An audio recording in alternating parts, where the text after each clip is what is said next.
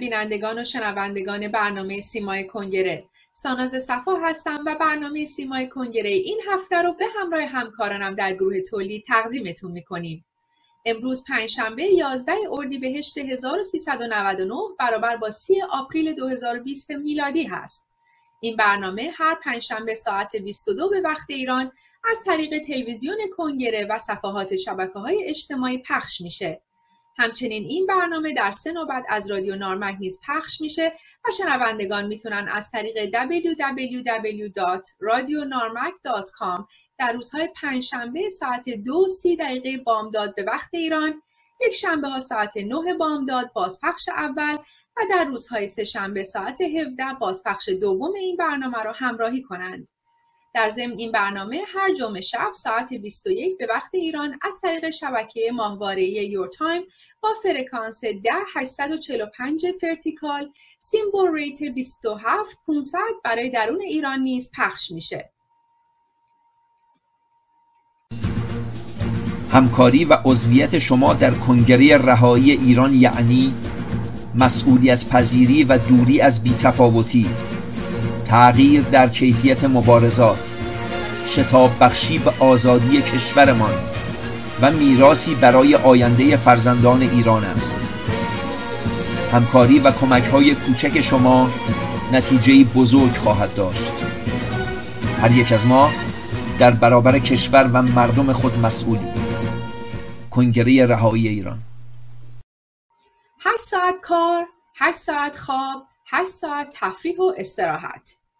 حدود دویست سال پیش رابرت اوون کارفرما و اصلاحگر انسان دوست بریتانیایی این شعار رو صورت بندی کرد. شعاری که بعدها به صورت یک ماده اصلی در قانون کار توسط اکثر کشورهای جهان پذیرفته شد. و امروز پس از گذشت دویست سال از اون تاریخ کارگران کشور ما برای معاش زندگیشون ناچارن گاهن تا 18 ساعت در روز کار کنند تا بتونن فقط به زندگی فقیرانه خودشون ادامه بدن و نه بیشتر. در حالی که در پیش از انقلاب شوم 57 کارگران ما در یک وضعیت به مراتب عالیتری قرار داشتند. آقای تهرانی سوال اینجا پیش میاد شما که 24 5 سالتون بوده ایران رو ترک کردید چگونه است که فرزند یه خانواده برجوا و ثروتمند ایرانی بعد عضو به توده بعد مجبور میشه ایران رو ترک کنه شما به هر حال در مسیر زندگی شما نبود. از این خانواده خیلی ثروتمند بود. نه من که ثروتمند نبودم نه مافی رو دارم عرض می‌کنم. مافی بله. بله. نه اگه این سوال شما می‌کنید شما می اومدید بیرون ایشون هم می اومد بیرون. می‌خوام بدونم این نارضایتی بود چه بود؟ نه شما اگه اینطوری میری اصلا به نظر من اندیشه های سوسیالیستی خیلی بچه ثروتمند داره کشونه تو هم بچه های فقرا کم می‌دونم من می‌خوام از شما زبان شما بشنوم شما شما از خود انگلس بگیرین که بانکیه بوده تا. بله. بیاین جلو با. بله. فقط کارن باکس بود که بغل بقیه می‌خورد هر موقع پول کم داشت مینویس پیش مادام هم بخواد بره به فلانجو پول بفرست بیاد نه نه بله. چون شما در رأس این فعالیت های اون آره. سالها بودیم می‌خوام بدونم رشته گسترده از جوانانی که از خانواده های بالای شهر بله تمام بله بودن بله بله تمام آدمایی که تو رهبری حزب تودن بودن شما فکر کنید بله. از خود 53 نفر درست اکثر آدمایی که من استاد دانشگاه بودن بعد بله. اینا بچه فقرا نبودن بله. بچه های فقرا تک و توکی بله. بچه های مثلا قشر متوسط پایین بودن بله. بقیه همه آدمای مثلا خود آقای رادمنش بله. زمیندار بزرگ لایجان بوده. همشون ایرج اسکندری شازده است. تمام مثلا دعوا که کیایینا می‌کردن با ایرج این بود که پول انتخابات تو رو از ساری اون دوره که رفتی مجلس بله. ثروتمند بزرگ شما؟ و ساری با. که اخیرا بزرگترین کتابخونه هم داشت که همین احسان تبری و تمام اینا تو کتابخونه اون عالم شدن هستن. پدر ماندان گلبادی منچرخان گلبادی. حالا مثال خیلی کوچیک میارم.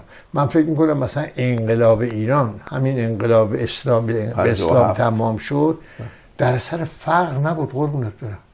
اصلا نه فقری نه ملت. ملت در رفاه بود تقریبا در رفاه بود. برم. شما جوشکار از فیلیپین می آوردین شوفر از کره می آوردین اصلا تمام کلفت رو شما درست. از کشور خارج کشور با اون از پاکستان می آوردین بله. عمله دیگه چلو کباب بخور بله. یعنی نه. فرق آنطور خاطر فرق تو خیابون مگر در حاشیه شهرستان ها خیلی خوب. به خاطر فرق تو خیابون نیومد. دوره رضا شاه فرق خیلی بیشتر بود که مثلا. اینکه بهمن مثلا تو کتابش نوشته دانش آموزان مثلا بلوچستان می‌رفتن چرا می‌کردن؟ این تو مال روزنامه اطلاعات دو رضا شاه. شما بهمن نیرومند میفرمایید. بله. بله. این سیتات غلط بود. این مال وقتی بود که رضا شاه تازه اومد رو سر کار بزرگ علوی هم نوشته بود اتفاقا. بی خوده بله، بله. این به هر حال می‌خوام بگم. بله متاسفانه شرایط کشور ما بگونه ای شده که وقتی به گذشته و پیش از انقلاب نگاه می‌کنیم انگار آینده رو می‌بینیم. و اگر روند پیشرفت گذشته همچنان در طول این 41 سال ادامه داشت بیشک یکی از پیشرفته ترین کشورهای جهان و در یک رفاه اجتماعی فوقالعاده به سر می بردیم. فردا اول ماه می روز جهانی کارگر هست. روزی که به قدردانی و سپاس از این طبقه زحمتکش توسط جهانیان گرامی داشته میشه. چرا که قدر و ارزش قشر کارگر به هیچ کس پوشیده نیست. قشری که ستونهای اقتصاد پیشرفت و رفاه یک جامعه رو تشکیل میدن. این در حالی است که کارگران ایران ما فاقد حتی اتحادیه های کارگری، سندیکاها و یا تشکلات کارگری مستقل تحت حمایت قانون هستند که بتونه از حقوق اولیشون دفاع کنه و صدای اعتراضاشون توسط حکومت با زندان و شکنجه و گلوله پاسخ داده میشه. امروز جنبش کارگری ایران در یکی از حساسترین دوران تاریخی خودش قرار گرفته. از دیماه 1396 به بعد اعتراضهای پراکنده ولی مستمر کارگران در استانهای مختلف ایران و همچنین ایجاد تشکلهای مستقل کارگری که زیر چتر شوراهای اسلامی کار قرار نمی‌گیرند به یک چالش امنیتی برای حکومت اشغالگر جمهوری اسلامی تبدیل شده. یک نمونه اون اعتصاب سراسری کامیوندارها بود که سیستم حمل و نقل کشوری رو فلج کرد و نمونه دیگه اعتراضات کارگران نیشکر هفتپه کارگران شرکت فولاد اهواز یا کارگران آب رو میشه نام برد که منجر به بازداشت صدها کارگر معترض از جمله مهدی بخشی، سپیده قلیان، ساناز اللهیاری، امیر حسین محمدی فرد و امیر امیرقلی شد. به امید روزی که کارگران کشورمون همانند کارگران دیگر کشورها از حقوق کامل خودشون برخوردار باشند. اون روز بسیار نزدیکه و دیری نخواهد پایید.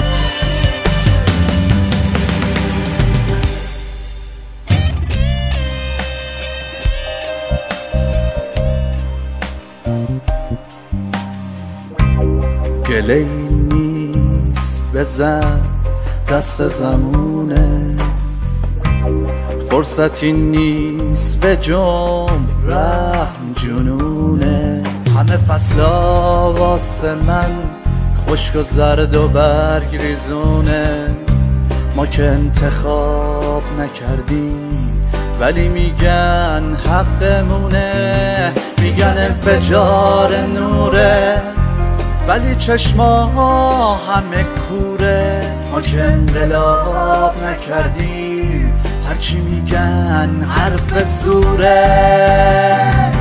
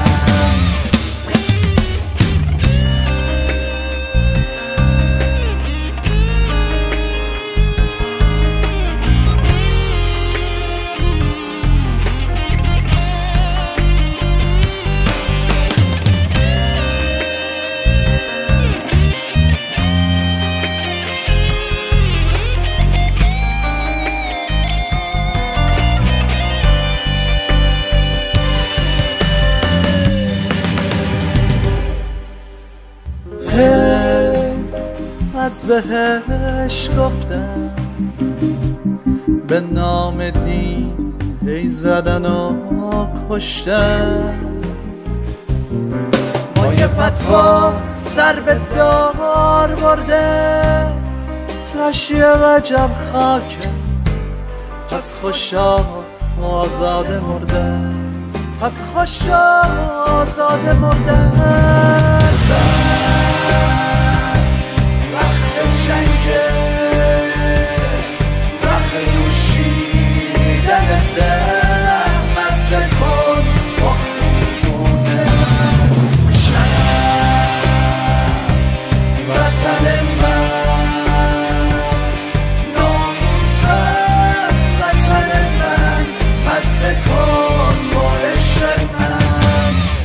ببینید این یک دلیل داره و اون دلیلش این است که ما خودمون انتخاب کردیم که جور دیگه ای زندگی کنیم. ما می‌خوایم حقوق مردم خودمون رو بر اساس مقررات داخلی خودمون رعایت بکنیم. اختراع بزرگ و شگفت انگیز توسط سپاه پاسداران انقلاب اسلامی. کرونایاب مستعان. تمام دانش فنی این بخش کاملا ایرانیه. این توضیحات درباره دستگاه تازه اختراع شده شناسایی و اعلام وجود ویروس کرونا در محیط‌های مختلف دستگاهی کاملا ایرانی که محققان و نخبگان بسیجی کشور اون رو اختراع کردند و امروز با حضور فرمانده کل سپاه رونمایی شد. این دستگاه اه، می‌تونه در فاصله یک متری تا شعاع 100 متری ویروسی وجود داره. کسی ویروس داشته باشه رو بتونیم شناسایی بکنیم مشابه دستگاه شناسایی مستعان تا الان در هیچ جای دنیا ساخته نشده. حرکتی نمی‌کنه. یعنی به سمت آنتن بشقابی نمیاد. بله درباره رونمایی از دستگاه ویروسیاب مستعان 110 اختراع مورد ادعای سپاه پاسداران طی همین چند روز گذشته که با بمباران تبلیغاتی رژیم همراه بود دستگاهی از سرهمبندی آنتن رادیویی و یک دیش کوچیک که به ادعای حکومت ایران تا شعاع 100 متری و در مدت 5 ثانیه قادر به شناسایی و کشف ویروس کرونا است. تعریفی چون کشف ویروس دو قطبی با کمک امواج الکترومغناطیس اونقدر غیر منطقی و بدور از واقعیت‌های علمی بود که بسیاری از جمله انجمن فیزیک ایران رو وادار کرد تا بگه چنین اختراعاتی در رده ادعاهای شبه علمی دست دستبندی میشه.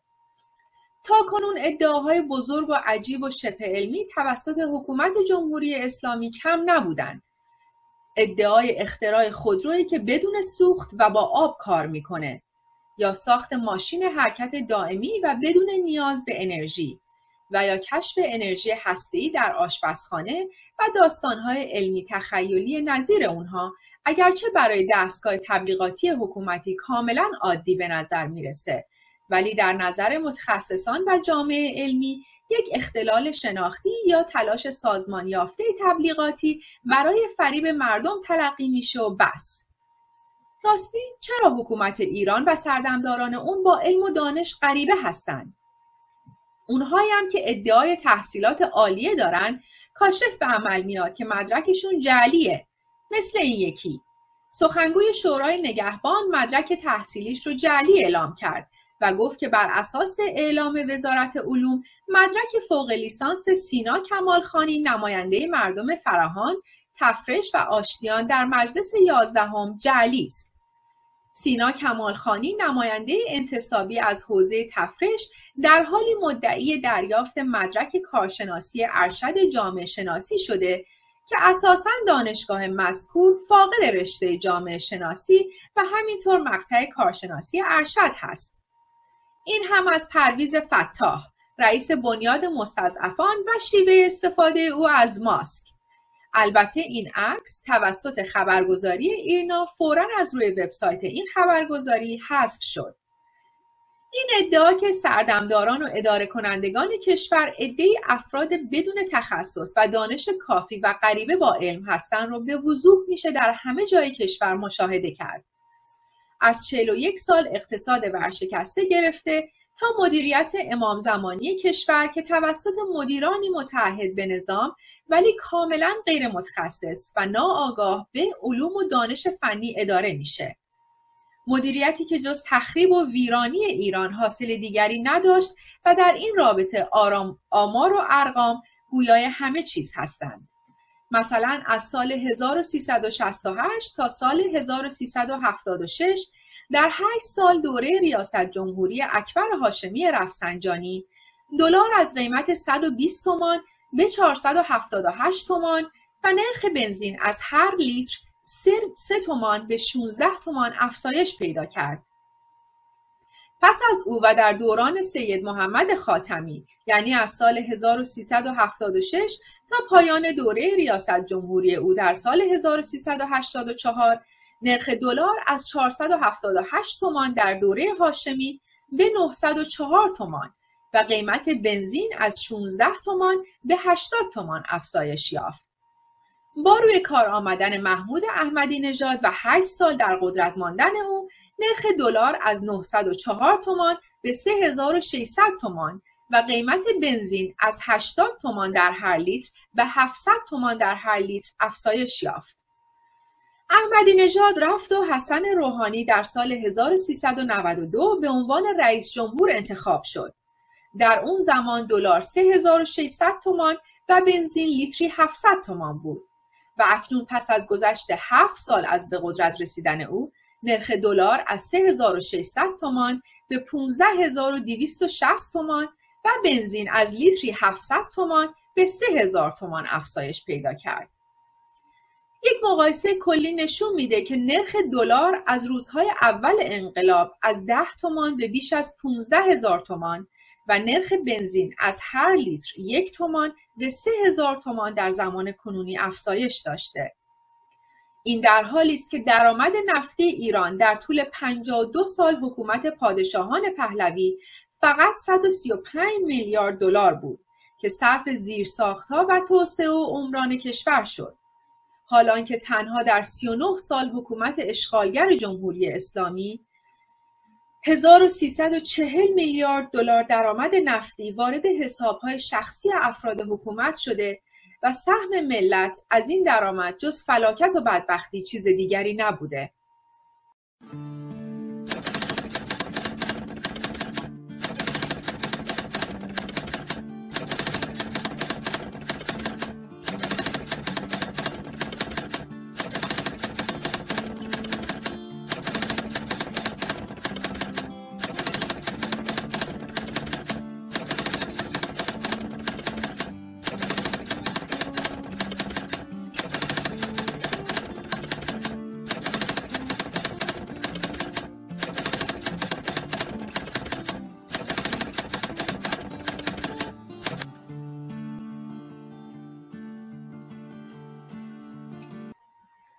اعتراضات بر علیه چین کماکان ادامه داره. دولت مردان و همچنین افکار عمومی جهان کماکان به ها و رفتار چین در انتشار ویروس چینی با نام کووید 19 معترضند.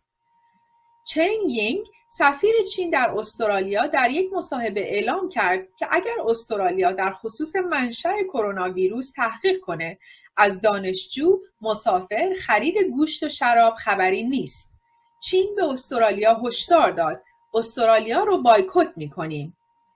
آقای پیتر داتن وزیر کشور استرالیا چند روز پیش به اظهارات مطرح شده از سوی آمریکا مبنی بر اینکه مدارکی در مورد نحوه انتشار این ویروس وجود داره اشاره کرده بود.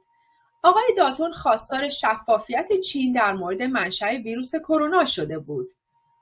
چنگ یینگ سفیر چین در واکنش به اون به دولت استرالیا هشدار داده که پیگیری درباره تحقیقات مستقل برای کرونا ویروس می‌تونه با بایکوت مشتریان چینی و عدم سفر یا تحصیل اونها در استرالیا یا عدم خرید محصولات وارداتی مانند گوشت و شراب منجر بشه.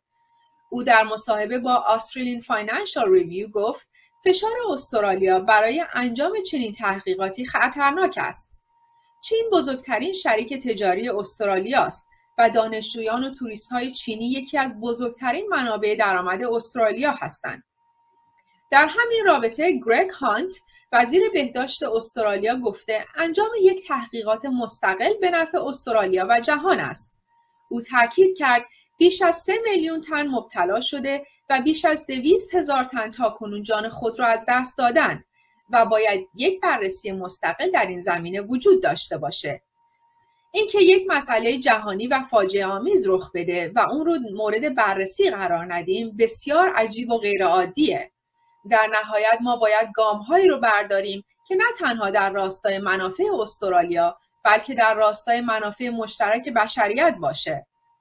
استرالیا خواستار اصلاح سازمان بهداشت جهانی شده و همچنین جذب محققانی شبیه به بازرسان تسلیحاتی به منظور کشف منبع شیوع بیماری های مهم و حمایت کشورها از اون شده.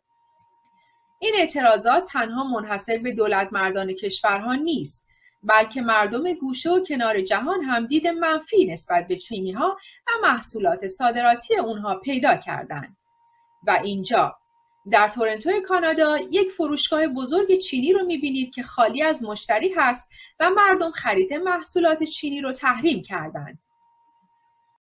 در تورنتو کانادا که مردم تحریم کردن و نمیرن خرید کنن امیدواریم در سراسر سر دنیا مردم چینی ها رو تحریم کنن و نه غذاشون رو بخورن که موش و اغرب و سگ و گاو و گربه می‌خورن و خر می‌خورن نه اینکه ازشون جنس بخرن ببینید اینجا تحریم کردن و مردم نمیرن. یه فروشگاهی که همیشه اینجا جمعیت موج می‌زد. اما الان هیچ کس نیست. واقعا ممنون از مردم کانادا که اینا رو تحریم کردن.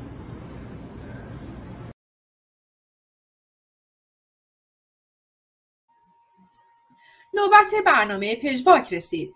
همکارم پویا بهرامی ما رو در جریان اخبار و وقایع اروپا مرتبط با ایران قرار میدن. با هم ببینیم.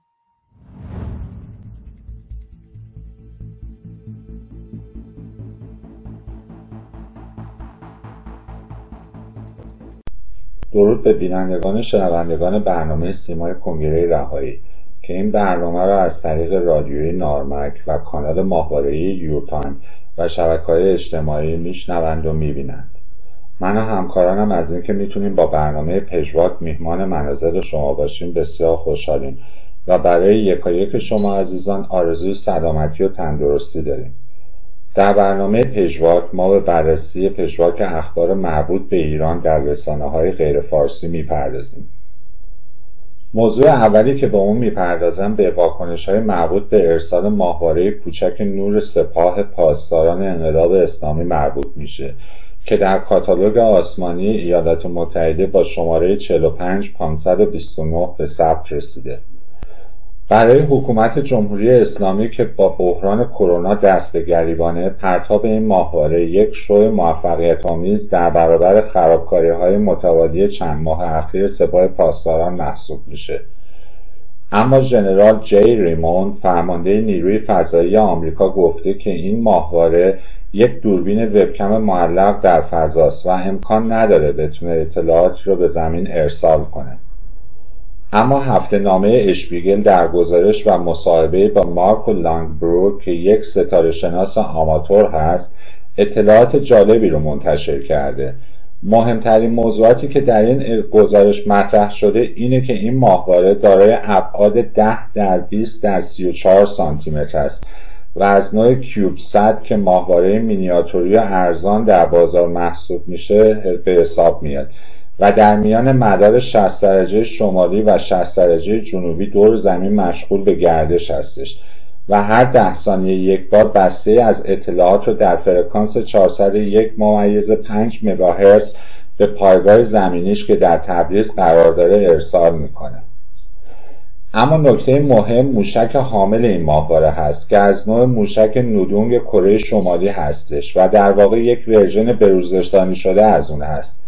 و این نوع موشک دارای دو قسمته که قسمت پایینی با سوخت مایع کار می‌کنه و قسمت بالایی با سوخت جامد. اشپیگل همچنین می‌نویسه که سپاه پاسداران گفته در حال ساخت موشکی است که نیروی رانشی آن صرفا با سوخت جامد باشه.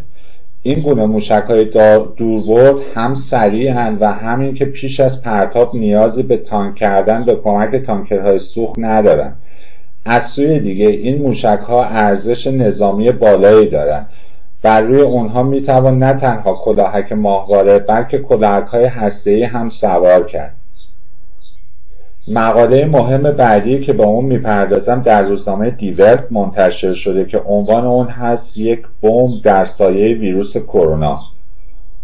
در این مقاله نویسنده به آیه 13 سوره از اشاره داره که بر روی بدنه موشک قاصدک نوشته شده و ترجمهش شکوه و جلال به کسی که ما را در این راه قرار می دهد زیرا ما هرگز نمی توانستیم به تنهایی کار را انجام دهیم هستش. و نویسنده معتقده که سپاه پاسداران انقلاب اسلامی به معنای واقعی به دنبال معنی این آیه یعنی گسترش و دستیابی به جنگ افزارهای اتمی دوربرد هستش. و کشورهای دنیا باید این خطر رو جدی بگیرند. در ادامه نوشته شده که جمهوری اسلامی از فناوری مورد استفاده در موشک سپاه می‌تونه برای ساخت موشک های هسته دوربرد هم استفاده کنه. در حقیقت نشانه های دیگری وجود داره که نشون میده تهران از حواس پرتی جهانی برای حل بحران کرونا سوء استفاده می‌کنه تا برنامه های هسته خود رو با سرعت و شدت بیشتری نسبت به همیشه پیش ببره. محققان معتقدند ظرف چند ماه حکومت اسلامی رادیکال آخوندی در ایران می‌تونه توانایی ساخت بمب اتمی رو داشته باشه و این شرایط بی ارتباط با ویروس کرونا نیست. در نگاه اول جمهوری اسلامی در مقابل پاندمی بسیار ضعیف بوده و عملکرد غیرقابل قبولی داشته. بر اساس آمارهای رسمی تا کنون حدود 5900 نفر در اثر بیماری کوید 19 جان خودشون را از دست دادن. اما منابع مستقل بیش از 15 هزار مرگ در ماه مارس را شمارش کردند حدود 7 میلیون نفر شغل و درآمد خود را از دست دادند و به دلیل بحران رهبر جمهوری اسلامی خواستار پایان یافتن تحریم های بین المللی شده. اما در همون حال به نظر می‌رسه تهران منابع زیادی را به برنامه هسته‌ای و موشکی خودش اختصاص داده. در ادامه این مقاله دیوید آلبرایت فیزیکدان سرپرست انستیتو علوم و امنیت بین المللی واشنگتن که یکی از مشهورترین مؤسسات تحقیقاتی در زمینه سلاحهای کشتار جمعی هستش می‌گوید. همه نشانه ها گواه بر آن است که جمهوری اسلامی در حال حاضر غنیسازی اورانیوم را سرعت بخشیده. آلبرایت یکی از محققانیه که همچنان یک چهره مهم در, در امنیت جهانی محسوب میشه و اجازه داره در مورد نقطه شکست حکم بده. نقطه شکست یا break point نقطه است که در اون یک کشور می‌تونه از سیستم کنترل بین المللی خارج بشه و به بمب اتم دست پیدا کنه. آلبرایت معتقده که برنامه هسته‌ای ایران در درجه اول در جهت اهداف نظامی هستش. به دلایل فنی برای کار راکتورها مقدار زیادی سوخت نیاز هست.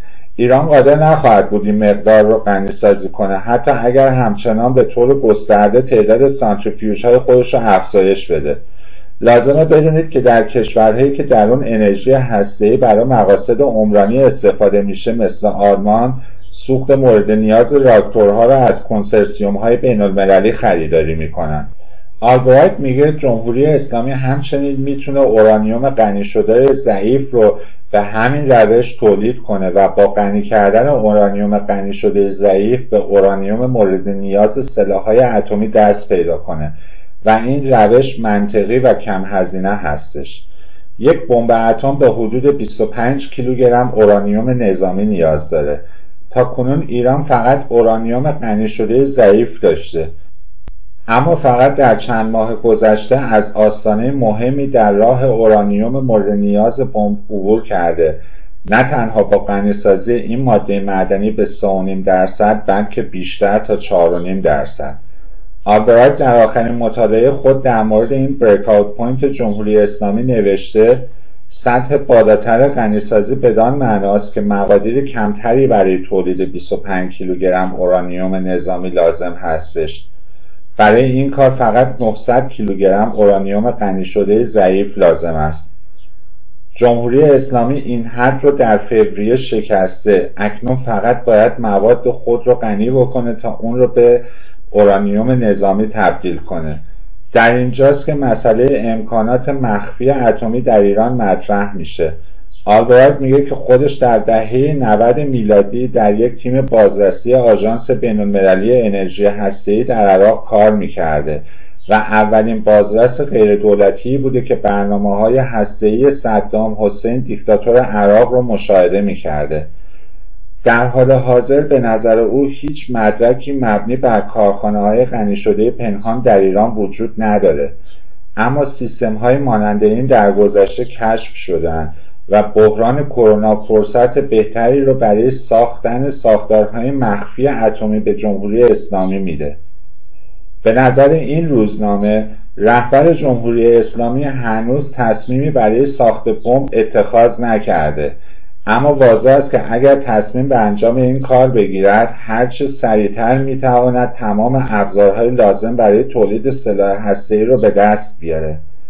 در ادامه آلرایت میگه ایران همکنون می‌تواند دانش فنی لازم برای این امر را داشته باشد کما اینکه بایگانی هسته‌ای ایران که توسط سرویس مخفی موساد از تهران کشف و خارج شد گواه این ادعاست. شواهد روشنی در مورد فعالیت قبلی توسعه کلاهک های هسته نیز در این اسناد وجود دارد.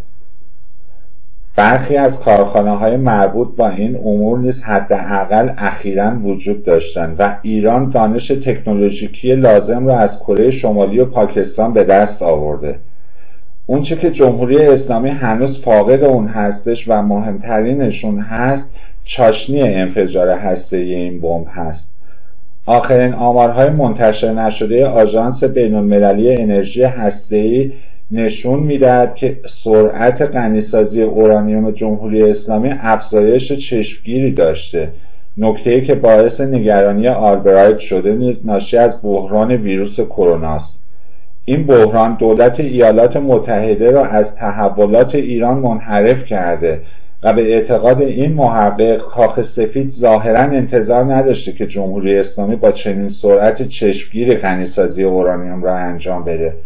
و ظاهرا تا کنون واشنگتن هیچ پلن بی برای این وضعیت نداره. ناآرامی ها نیز در اروپا رو به افزایش هستش.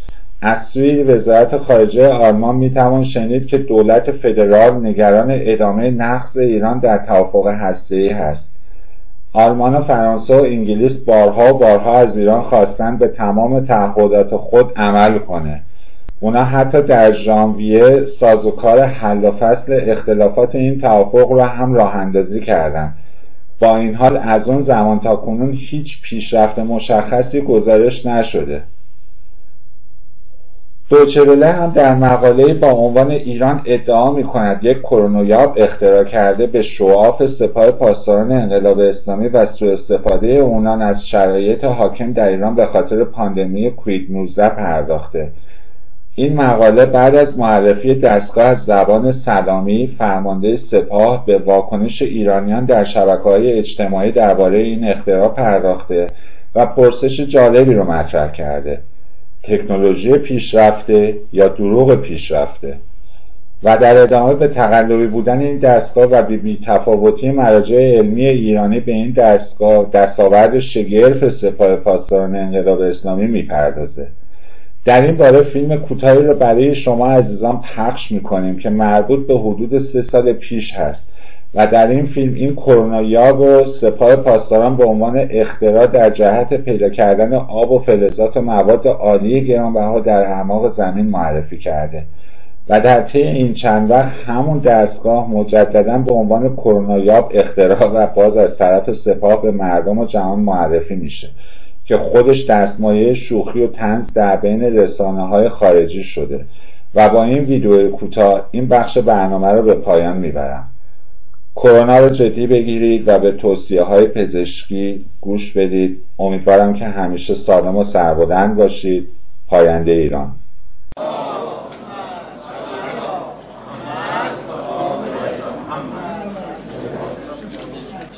دستگاه ردیاب هر نوع ماده جامد و مایع بر مبنای تکنولوژی بهرهگیری از اثرات الکتروستاتیک و بهرهگیری از میدانهای دو قطبی الکترو نیکی ساخته شده و بنابراین هیچ مشابه خارجی نداره و دارای گواهینامه ثبت اختراع بین المللی هست ممنون از شما پویا که ما رو در جریان وقایع مربوط به ایران قرار دادی.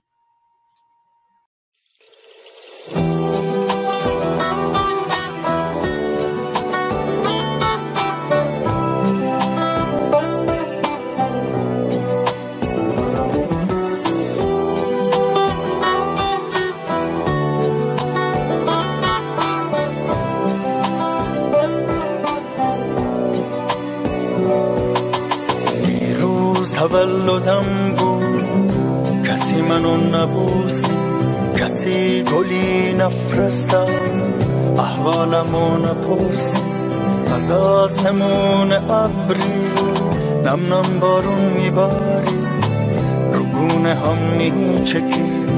دونه دونه مرواری کسی اشکامون ندید تو کوچه و خیابون نه یه نفر آشنا نه یه نفر هم زبون من یه پناهندم تنها و بی همسایه.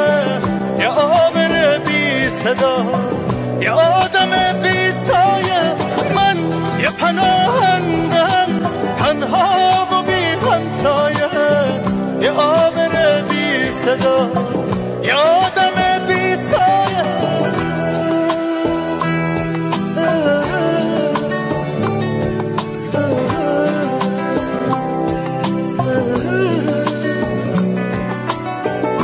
فقط جنگ و فقط جنگ و فقط جنگ دلم برای خونمون شده تنگ.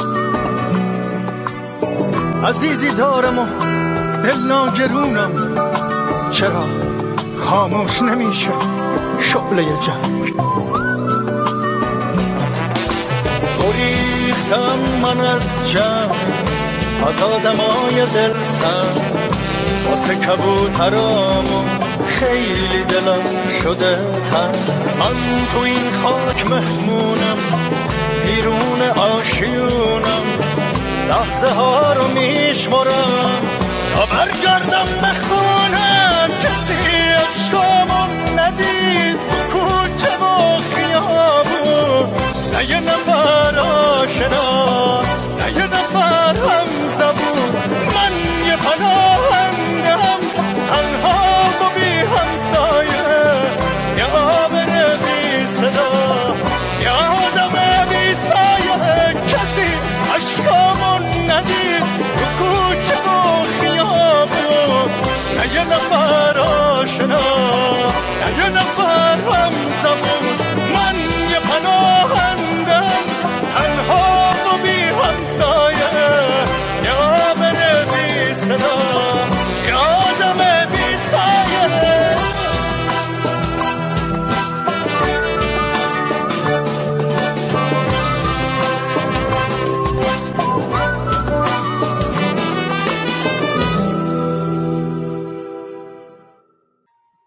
پناهجویان بی صدا.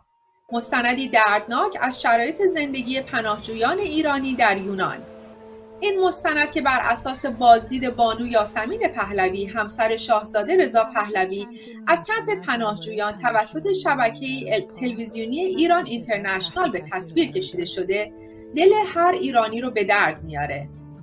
بانو یاسمین پهلوی با بازدید از این کمپ اقدامی بسیار مفید و امیدوار کننده رو برای پناهجویان فراهم کردند. امید داریم مردم خوبمون با کمک های هر چند کوچکشون بتونن شرایط مناسب تری رو برای هموطنان پناهنده در این کشور فراهم کنند. دیدن این مستند رو از شبکه ایران اینترنشنال به بینندگان و شنوندگان برنامه توصیه می‌کنیم.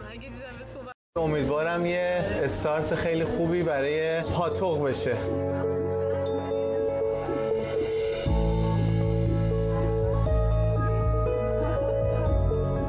شما خالکوبیتون رو نشون ندادین تو تزیین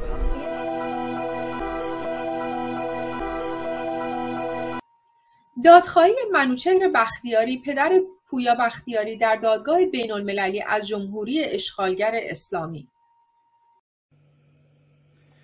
به نام ایزد یکتا به نام ایران. این جانب منوچهر بختیاری پدر جانباختی راه میهن پویا بختیاری که در 25 آبان ماه 1398 در یک تجمع احقاق حق توسط عوامل حکومت وقت به ضرب گلوله عالمن و آمدن جمجمش را متلاشی نمودند. قصد دادخواهی و تشکیل کمپین دادخواهی را دارند بدین وسیله از کلیه دادگاه های قضایی در خارج از ایران و مخصوصا دادگاه کیفری لاهه اعلام دادخواهی نموده. امید است در این مورد اقدامات لازم و شایسته به عمل آید.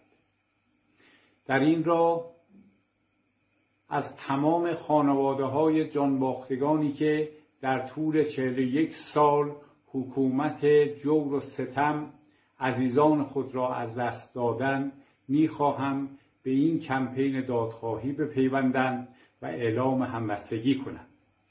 باشد که صدای حق طلبانه ما به گوش مقامات زیربط در داخل و خارج از کشور برسد تا آمران و عاملان این جنایات معرفی و مجازات شوند. ویدیویی از آقای حجت رافعی فعال سیاسی درون کشور به دستمون رسیده که با هم می‌بینیم. درود بر شما بان صفا. درود میفرستم و عرض ادب و احترام دارم خدمت شما همیهنان عزیز و همچنین بینندگان عزیز و گرامی سیمای کنگره رهایی ایران. از اینکه یک بار دیگه کنگره رهایی ایران و شما این فرصت رو در اختیار بنده قرار دادید تا در خدمت شما و همیهنان عزیز باشم صمیمانه سپاسگزارم. همونطوری که شما و همیهنان عزیز مطلع هستید شرایط اقتصادی و اجتماعی همیهنان ما در درون مرز بسیار بسیار اصفبارتر از 41 سال گذشته است. این فرقه تبهکار که سال 57 ایران رو غصب کرد داره توسط تحریم و توسط شیوع ویروس کرونا که کاملا به صورت تعمدی هست و با کمک چین و روسیه این انجام شده داره از آمریکا و کشورهای اروپایی باجخواهی و اخاذی می‌کنه و از طرف دیگه به بهانه تحریم و به بهانه ویروس کرونا داره همیهنان ما رو غارت و چپاول می‌کنه. ما در طی این روزها شاهد این بودیم که اقلام خوراکی و اقلام دارویی چندین برابر گرانتر شده و این در حالی هستش که بسیاری از همیهنان ما در سالهای گذشته شغل خودشون رو از دست دادند و بسیاری با حقوق بسیار بسیار کمتر از حقوق وزارت کار دارن کار می‌کنند. به ویژه بانوان ما که کاملا دارن استثمار میشن و با حقوقهایی زیر 500 هزار تومن اینها برای یک ماه در واقع در کارگاه های کوچک دارن بردگی می‌کنن. ما شاهد این هستیم که الان وزارت کار حقوق رو یک میلیون هشتصد هزار تومن اعلام کرده که سرانه خانوار اگر چهار نفر حساب کنیم سرانش 450 هزار تومان میشه که این 450 هزار تومان حتی برای تأمین قبوز آب و برق و گاز و تلفن و هزینه ایاب زواب هم کافی نیست. چه برسه بخوان همیهنان ما در واقع خوراک پوشاک و یا چیزهای دیگه رو تهیه کنن. ما شاهد این بودیم که در طی این 41 سال بازاریان و تولید کنندگان ما عمدن یا صحبا در کنار این فرقه تبهکار قرار گرفتند و از اون حمایت کردند و اجازه ندادند که اعتصابات کارگران، کارمندان و رانندگان به نتیجه برسه.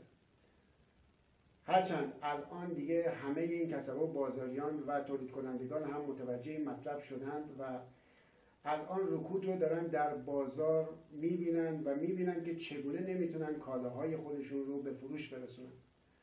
بنابراین بسیار بسیار لازم و ضروریه که حالا این تولید کنندگان این بازاریان چه در درون و چه در برون مرز به لحاظ مالی و به لحاظ لوجستیک از اپوزیسیون ما حمایت کنند و زمینه رو برای اعتصابات و اعتراضات سراسری فراهم کنند. می‌دونیم که الان مصادف است با روز جهانی کارگر و همیهنان ما به صورت خودجوش دارن فعالیت هایی رو در این زمینه انجام میدن. شبنامه هایی در حال پخش شدن بین مردم در داخل اتوبوس مترو و در منازل روزانه و شبانه داره این کار انجام میشه و پخش میشه.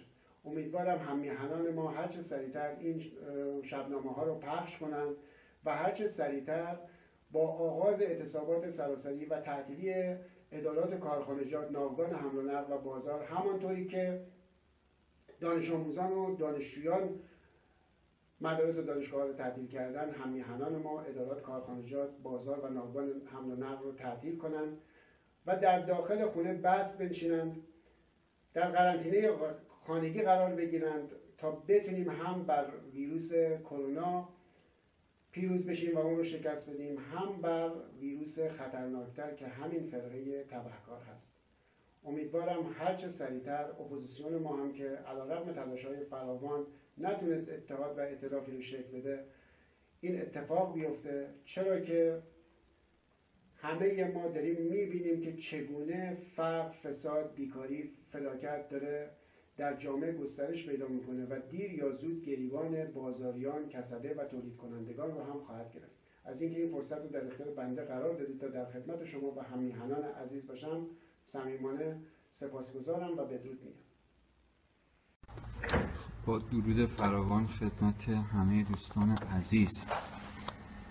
ما هم من هم به نوبه خودم امشب شروع کردم به تهیه شبنامه.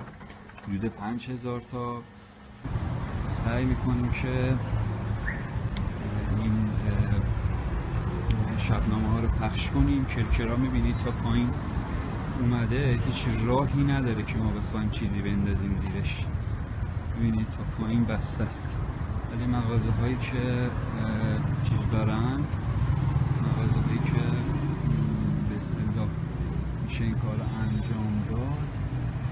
داریم شبنامه شبنامه رو پخش می‌کنیم. به امید اینکه همه این کار رو بکنن و اینکه یه راهی پیدا بشه که بتونیم از این بنبست خارج بشیم. زمان پخش برنامه نگاه دوم رسید با خانم شیرین یادگاری کارشناس ارشد روابط بین الملل و فعال حقوق بشر همراه میشیم تا نگاهی داشته باشیم به قوانین بین المللی و حقوق بشری.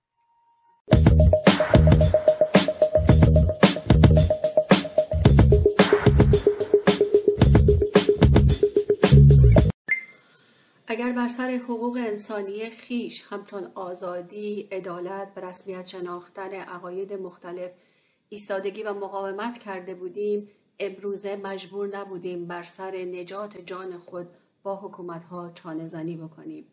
در واقع انتظار عبس و بیهوده است از حکومتی که انسان برایش بیارزش است و نجات جان انسان از ساختار حکومتی که به این دنیا معتقد نیست و انسان را به دنیای بعد از مرگ حواله می کند.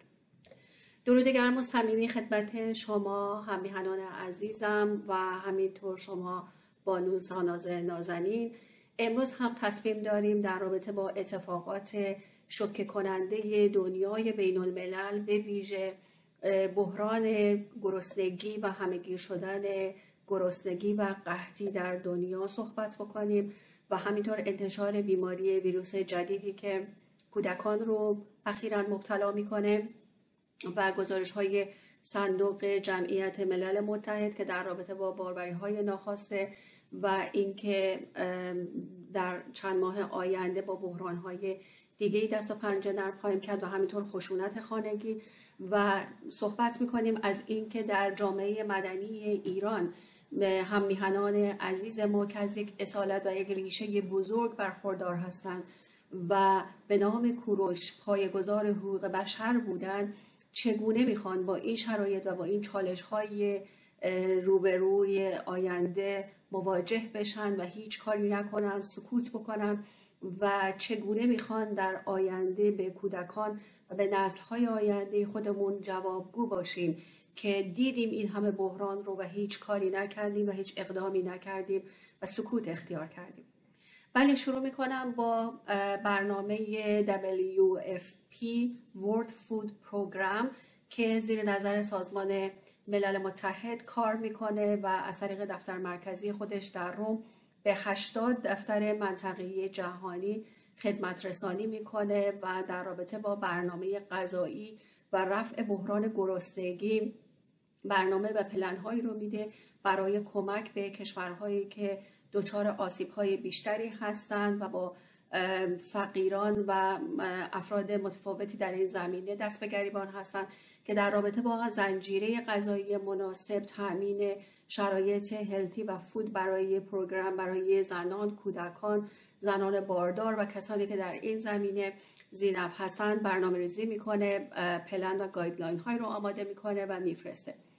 اکنون گزارش داده که در واقع تا چند وقت آینده تا چند ماه آینده دنیا در آستانه خطر گرسنگی و قحطی قرار خواهد گرفت. به ویژه کشورهای همچون نیجریه افغانستان و کشورهایی که با این بحران دست و پنجه نرم می‌کنن و همطور هم که اطلاع داریم کشور ما از این مسئله مستثنا نیست. اما آنچه را که اعلام می‌کنه مدیر برنامه جهانی غذا در این رابطه اعلام می‌کنه که یک میلیارد و 300 هزار نفر به این متاسفانه به این برنامه زنجیره غذایی و در آستانه خطر گرسنگی اضافه خواهند شد و از بیان خواهند رفت. 820 میلیون نفر که اکنون شبها گرسنه سر بر بالین می‌ذارن بدون بحران کرونا. 120 میلیون نفر بعد از کرونا به این خطر گرسنگی قرار گرفتن و 120 میلیون نفر دیگه در آستانه قحطی قرار دارند و اما دلیل و برنامه های کارشناسی خودش رو به این زمینه اختصاص میده که مسئله نبود کالا نبود مواد غذایی و خوراکی نیست.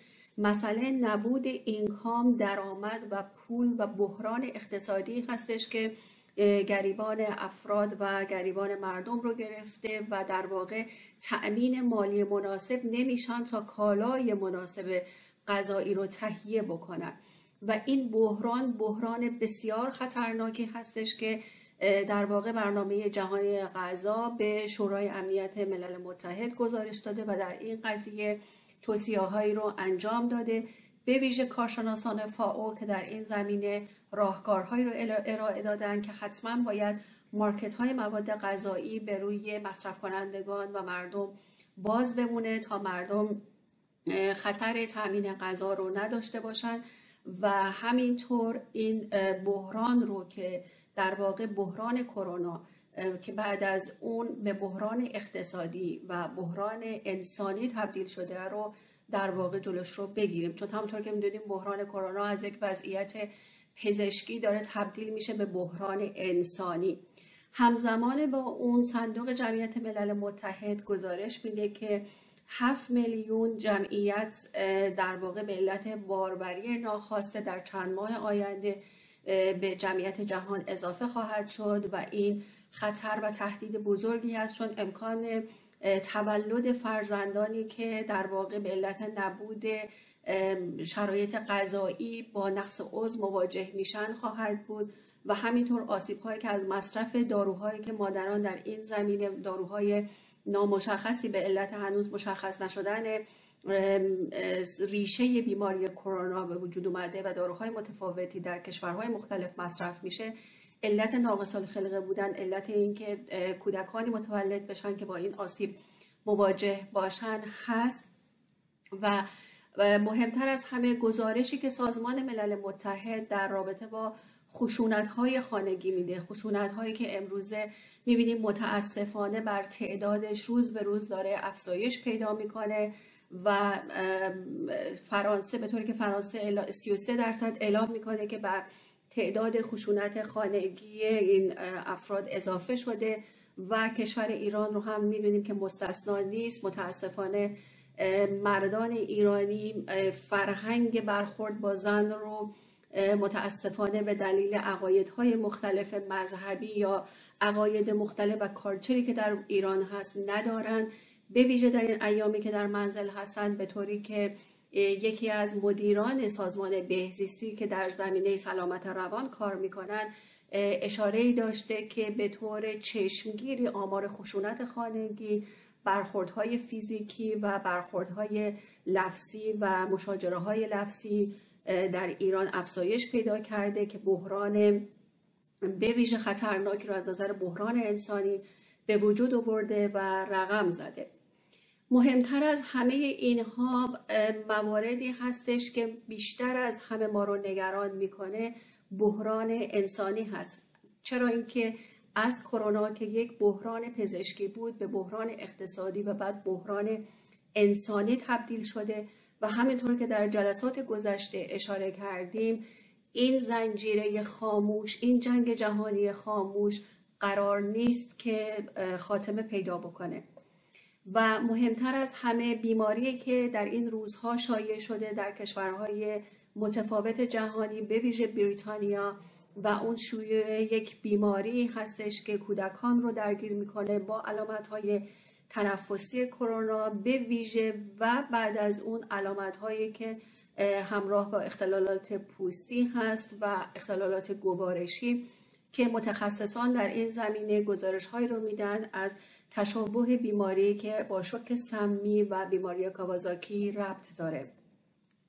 خب تمام اینها عامل هایی هستش که به ویژه در جلسات مختلف اشاره کردیم که بعد از آتش افروزی های کشورهای افسار گستیخته همچون ایران، کره شمالی، چین که سیستم کمونیستی، سیستم توتالیته و دیکتاتوری دارند و تصمیم دارند که در کشورهای دیگه نفوذ بکنن به علت صدور ویژه عقاید خودشون با روش های مرموز با روش های بسیار خاموش دنیای بین الملل تصمیم می‌گیره که دیگه سلاح رو کنار بذاره و از جنگ های میکروبی و از جنگ های بیولوژیکی استفاده بکنه و به طوری که دنیا رو متقاعد بکنه که اونها بر سر جاشون بشینن رفتارها رو عوض بکنن. ولی متاسفانه نه تنها این اتفاق نمیفته آتش افروزی ها بیشتر میشه. و اینکه شرایط کشورهای همچون ایران چین کره شمالی به شرایط ویژه‌ای تبدیل میشه و همطور که اطلاع داریم این روزها رهبر کره شمالی ناپدید میشه و از طرفی رئیس جمهور امریکا با روسیه با پوتین رئیس جمهور روسیه قرارداد پنهانی رو در جهت منافع هر دو کشور امضا می‌کنن. مواردی که پشت پرده وجود داره مواردی که تصمیم بر این هست که دنیای بین الملل از یک گایدلاین های متفاوتی استفاده بکنه تا دنیا رو به زانو در بیاره. بارها در مورد صحبت کردیم. اما اینکه هم میهنان ما در این جامعه مدنی در کشوری که ریشه های حقوق بشر در اون شکل گرفته چرا خاموش و چرا ساکت هستند چرا به کمپین های دادخواهی ملحق نمیشن جای علامت سوال بسیار بزرگ داره که جان خودشون رو جان عزیزان خودشون رو چرا نجات نمیدن. از همین جا خواهش می‌کنم به کمپین های دادخواهی که به وجود اومده بپیوندید. کمپین های آقای اسماعیلیون آقای بختیاری کمپین هایی که در واقع هیچ یک از ما اتفاقات آبان 98 هواپیمای اوکراینی و بحران هایی که بر سر همیهنان اومده رو فراموش نمی کنیم و نخواهیم کرد و باید به جهان و جهانیان و دنیای بین الملل نشون بدیم که ایرانیان متفاوت از بقیه با شرایط متفاوت از جمهوری اسلامی عبور خواهند کرد و یک رسم تازه رو در دنیا پای گذاری خواهند کرد. لطفا برای نجات جان خودتون چانه زنی نکنید. در خانه بمانید بدرود و ایام بکام با سپاس از خانم شیرین یادگاری به بخش پایانی برنامه رسیدیم. تا دیداری دیگر خرد یارتان.